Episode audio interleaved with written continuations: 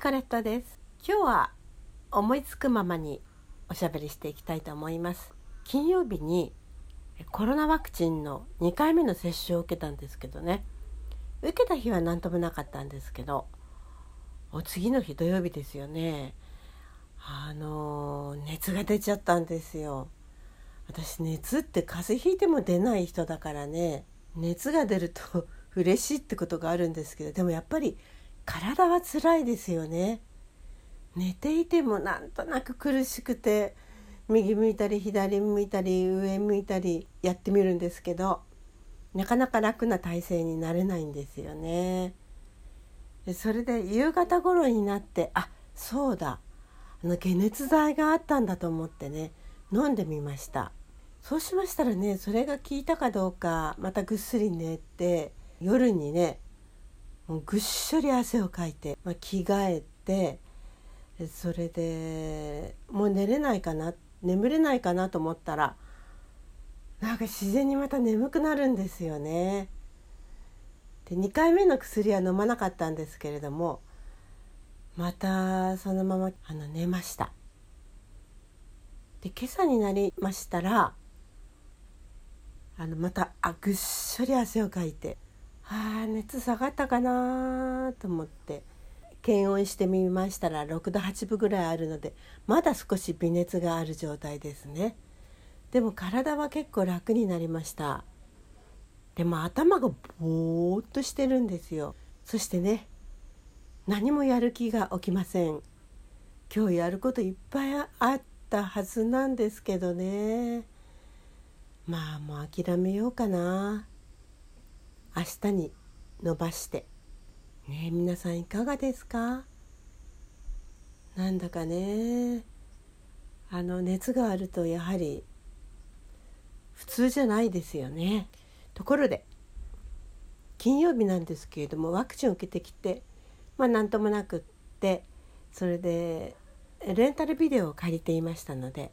DVD ですね。ブルーレイだったかな。それをあの期限だったのでレンタルビデオ屋さんに返しに来ました。でその途中ですねもうじゃんじゃん降りだったんですよ雨が。でね車椅子の人が私の脇を通ってきました。あー雨の日って大変だなーなんて思いながら10メートルぐらい行った交差点のところでね黒いリュックサックが落っこしてるじゃありませんか。もしかして今の車椅子の人かなと思って。まあ急いでそれを持ち上げて重たいんですよすごく。何が入ってるのか。教科書かな若い人だったらね。でねもう急いで走って追いかけようとするんですけど重たいし傘さしてるしでもって。しかもそこちょっと若干なんですけど勾配がついてるんですね。そしてもう一生懸命走ってもはあはあ言いながらワクチンの後ですよ。でもそんなこと全然頭になかった。それでねその車椅子の人がおいくつぐらいの人だったか全然わかんないわけですよ。でも小柄なように見えるので多分子供だろうとは思うんですけどねわからないから「あすいません車椅子の人ちょっと止まって」ってね叫んだんですけど雨が降ってるし声が届かないんですよね。それにその方はねあのカッパ着ていてフードもかぶってますからね。それでねまたさらにね追っかけました走って。でも相手は車椅子でしょ？だからね私が走るスピードより速いことは速いんですよ。ほいで私も猛スピードでもう一度「すいません車椅子の方止まって止まって」って叫びましたらようやく聞こえたのかその車椅子が止まりました。で私を追いかけていってそれでお顔を見たらねまあ中学生かなっていう感じの方でした。でその方ね帽子をこう取ってであ女の子だっていうことが分かったんですけどね。それで「あのこれ落としませんでしたか?」って聞いたら「あそうです」っていうのねあの横断歩道のとこに落ちてましたからって言ってどうしたらいいですか？これ抱えますか?」って言ったけどまさか抱えたんじゃ車椅子手で動かせないしね。そしたら後ろのねあの補助するあのハンドルがあるでしょ？そこのところに引っ掛けてくださいって言うんですね。それでねあのいろいろ四苦八苦してようやくねぶら下げることができました。引きずらないかなと思って見てたけどギリギリ大丈夫そうだったのでね。そしたらね親切そうなねあの60代ぐらいのあの紳士がですね「あ大丈夫ですか?」って「手伝いましょうか?」って言って大きな傘をねあの刺してくれましてねそれで私はちょっとこう逆方向だったので「ああありがとうございます」って言ってまあその車椅子のね女の子には「じゃあ気をつけてね」と言ってお別れしたんですけれどもね雨の時は大変ですねでも偉いまああの学校からの帰りだったかもしれないしあるいはどこかに行く途中だったのかもしれないしそれは全く分かりませんけれどもねとにかく大変ですよ。でもどんな時だって頑張ってやってるそういう姿にはとっても励まられますね。そしてその声をかけてくださったその紳士の方にも感謝したいですよね。あの横断歩道の端っこにはねあの段差がありますからそれでねあのガタンとなった時に落っこっちゃったんでしょうね。私もあのあの段差のところでね何か落としちゃうことありますからね気をつけなきゃなんないですよね。自転車の方なんかも気をつけなきゃなんないですね。